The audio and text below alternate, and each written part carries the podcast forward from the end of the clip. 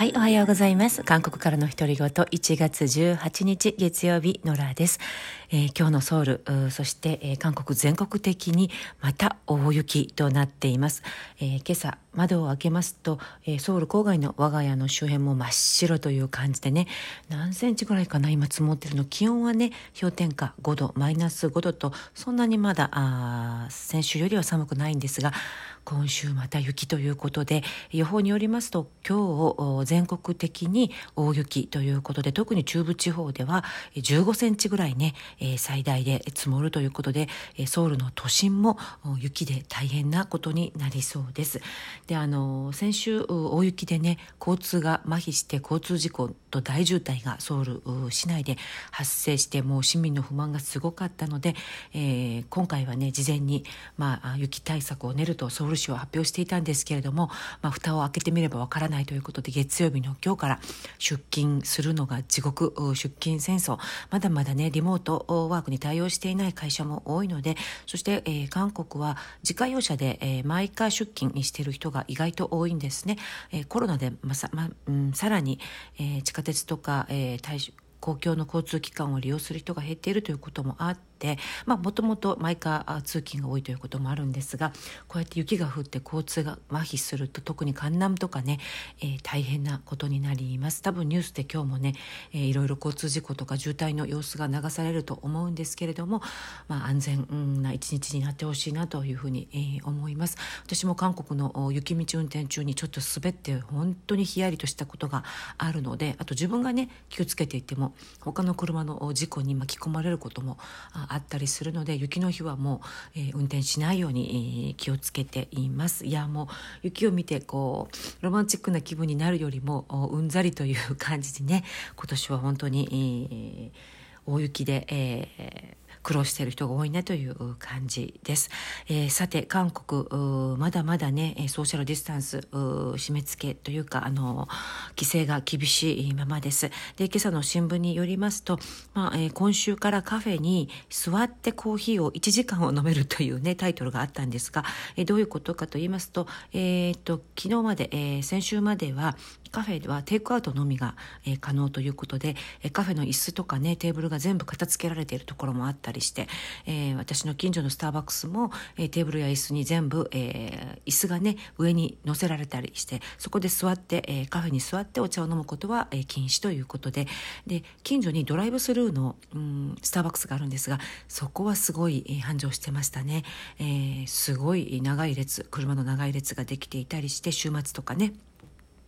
あのドライブスルーで皆さん、えー、コーヒーを買うという方がとても多かったんですがやっと、まあ、いろいろねあの自営業なさっている方とか、えー、経営者からのお願いというかねデモとかも少しあったりしましてあの微妙なんですがあの今週からは少し規制を緩緩和するということで1時間、えー、2人以上でカフェに入った場合は、えー、1時間以内なら、えー、座って着席してそこでね飲んでいけるということで2人以上が飲み物や、えー、デザートを注文した場合は1時間以内、えー、そこに座ることができると。もう細かいですね。細かい、いろんな、えー、ソーシャルディスタンスに関する決まりが上から出てきてるみたいです。ただ一人で、えー、カフェで勉強する場合は1時間以上座ってもいいということで、えー、一人でねカフェで勉強する人多いと思うんですが一人でカフェを利用する場合は1時間以上座っていてもいいということでね。あとあの相変わらずエアロビクスとか、えー、ダンスなどのレッスンはあ禁止みたいですね。それからそれからカラオケとかも夜の9時までそしてうん何人までとかね面積あたり何人までという規制も本当に細かく出されていてこれ変わったこう規制に合わせて営業するのも本当に大変だろうなと思うんですけれどもいやあと塾もねまだ再開していないですし宗教施設、えー、教会が韓国は多いんですが例えば教会だったら聖歌隊は禁止。で、えー、誰か前で一人で歌を歌うとしてもマスクをつけたまま歌いなさい。そして、えー、食事などは禁止ということでね。うん。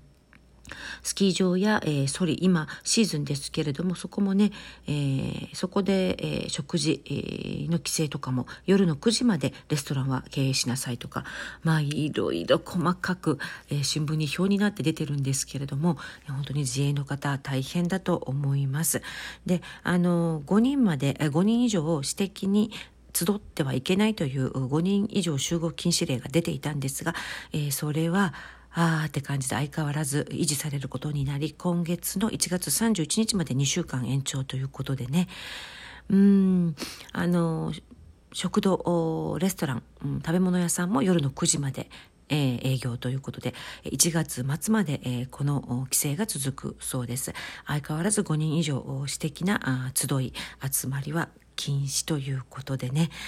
はい、まあ、憂鬱な雰囲気の韓国がですが、まあ、全世界的に、えー、そうかもしれませんね、えー、フランスに住む私の知人から連絡があってフランスの若者もかなりうつ病が増えていて自殺者とかも出ていると聞いたんですが韓国も、えー、若者の自殺率が上がっているというニュースを見ました。うん。えー、と本当にコロナで、えー、大変な雰囲気ですが、えー、一方で、えー、今日の新聞に出ているのは、えー、コロナでね大変な業界の一つとしてホテル業界ですね。ホテル業界、えー、観光客があいないということで韓国といえば、えー、中国そして日本からの観光客が本当に年間を通じてたくさんいらっしゃっていたんですが、えー、今は、えー、ミョンドンなどのねソウル中心部のホテル、えー、売上が20% 10%台ということでね、えー、例年のあ20%台ということはあの空室がそれほど多いということなんですね、えー、予約されているルームが2割台ということでかなり苦しい経営を強いられているそうです。であの年末あ国内のねお客さんのこうクリスマスの行事とかパーティーとか、えー、忘年会新年などのあ新年会忘年会などのねこうそういうシーズナルな集いも、えー、全て禁止されたので、あの全然売り上げを挽回できなかったということでねホテルが、特に高級ホテル、まあ、あの大変だという記事なんですがそこで、えー、新たに始めたサービスが、えーホテルの有名レストランのね、えー、食事をミールキット今年ミールキットというのが去年からすごく流行ってるんですがそれは家で簡単に作れる、えー、あの半うんインスタントっていうかね温めるだけとか混ぜて温めるだけとかっていう、えー、簡単に、えー、料理ができるミールキットっていうのがあのコロナで家でね3食食べることが多いのであちこちから出されているんですが食品業界からも。で、えー、ホテルがなんとそのミールキット業界に、えー、進出し始めているというニュースがありました。で例えば、えー、ミョンドンにありますが有名ホテルの朝鮮ホテル、えー、ウエスタン朝鮮ですね。朝鮮ホテルの系列列のホテルでは例えば一番有名な LA カルビ LA ヤンニョムカルビっていうね、えー、看板メニューホテルのビュッフェレストランの看板メニューを、えー、ミールキットで、えー、販売し始めています。インターネットで販売し始めているんですが、えーと、ホテルで食べたら、えー、ランチメニュー、えー、1万円ぐらいするそのビュッフェえー、なんですけれどもこれをミールキットで買うと、えー、630g に、えー、2万5900ウォンだから2600円。日本円で2600円ぐらいでレストランのレシピそのままでねこの LA カルビ、えー、朝鮮ウエスタン朝鮮ホテルの LA カルビが食べられるということでこんな感じでインターネットでミールキットを貼って販売し始めた、えー、ホテルがすごく多いということでね。あのどんなメニューが人気かというと、まあ、LA カルビだとかあと、えー、イベリコ豚のキムチ、えー、볶음밥、えー、キムチチャーハンですね。あイベリコ豚のキムチチャーハンとかそういうホテルの看板メニュー。あと朝鮮ホテルの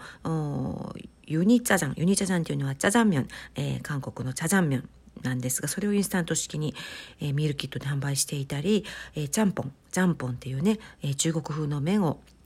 えー、ホテルのレストランが監修という形で発売をし始めています。あとこれ、えー、ワーカーヒルホテルワーカーヒルホテルは、まあ、日本でも有名ですけれどもワーカーヒルホテルも、えー、インターネット上でね、えー、3000円ぐらいで、えー、カルビタンカルビタンをあ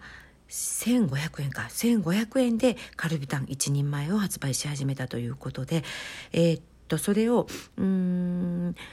ホテルで実際に食べると2倍ぐらいの価格。3000円を超えるそうなんですが半額でミールキットカルビターのミールキットを販売してたとニュースがあったりあとねユッケジャンも、えー、1人前、えー、っと5,000円近くする高級ユッケジャンを、えー、インスタントのよミールキットなら1,000円で発売ということでなんか苦肉の策という感じでねホテルもあの手この手で、えー、売り上げを伸ばそうと、うん、頑張っているみたいです。ロッテホテルの場合は、えー、ミールキットのネット販売ではなくてドライブスルーホテルへのドライブスルーで、えー、ホテルの人気メニューを販売し始めたということでね2時間前までに電話で予約をするとドライブスルーでホテルの人気メニューを、えー、ホテルでね食べるよりも安く買えるということでいやもうあの手この手で工夫してますね。で特にロッテホテル目を引くのは、えー、真夜中の夜食メニューをね、えー、販売しているということで夜の9時から次の日の朝5時まで、えー、夜食を販売しているということで2時間前に、えー、電話で注文をすればホテルで食べられる夜食セットを、えー、ドライブスルーで受け取れますということで例えばワインとセットのステーキであったりサラダ、えー、高級チーズの盛り合わせ、えー、などなどねあとカルビなどね、えー、1人前から3人前まで、えー、自由にこう組み合わせてね、えー、ドライブスルーで受け取れるということでまあホテル業界も本当に大変ですね。観光客が戻ってこない限り売上の回復は難しいと言われているんですけれどもうん、この放送をしてねミールキットの販売を始めたホテル、まあ、これでどこまで売り上げが回復するのか分かりませんが観光客が戻ってくるまで、うん、頑張ってほしいですね。いや本当にあのコロナが収まれば一番訪れたい国の1位に、えー、日本でね、えー、アンケートしたところ、えー、ソウル韓国が選ばれたというニュースをちらっと見たんですが本当に早く観光客の方に、え、戻ってきてほしいなというふうに思います。ということで、えー、今日は月曜日韓国の今朝のニュース雰囲気をお届けしました。DJ ノラでした皆さん今日一日も健やかにお過ごしください。さようなら。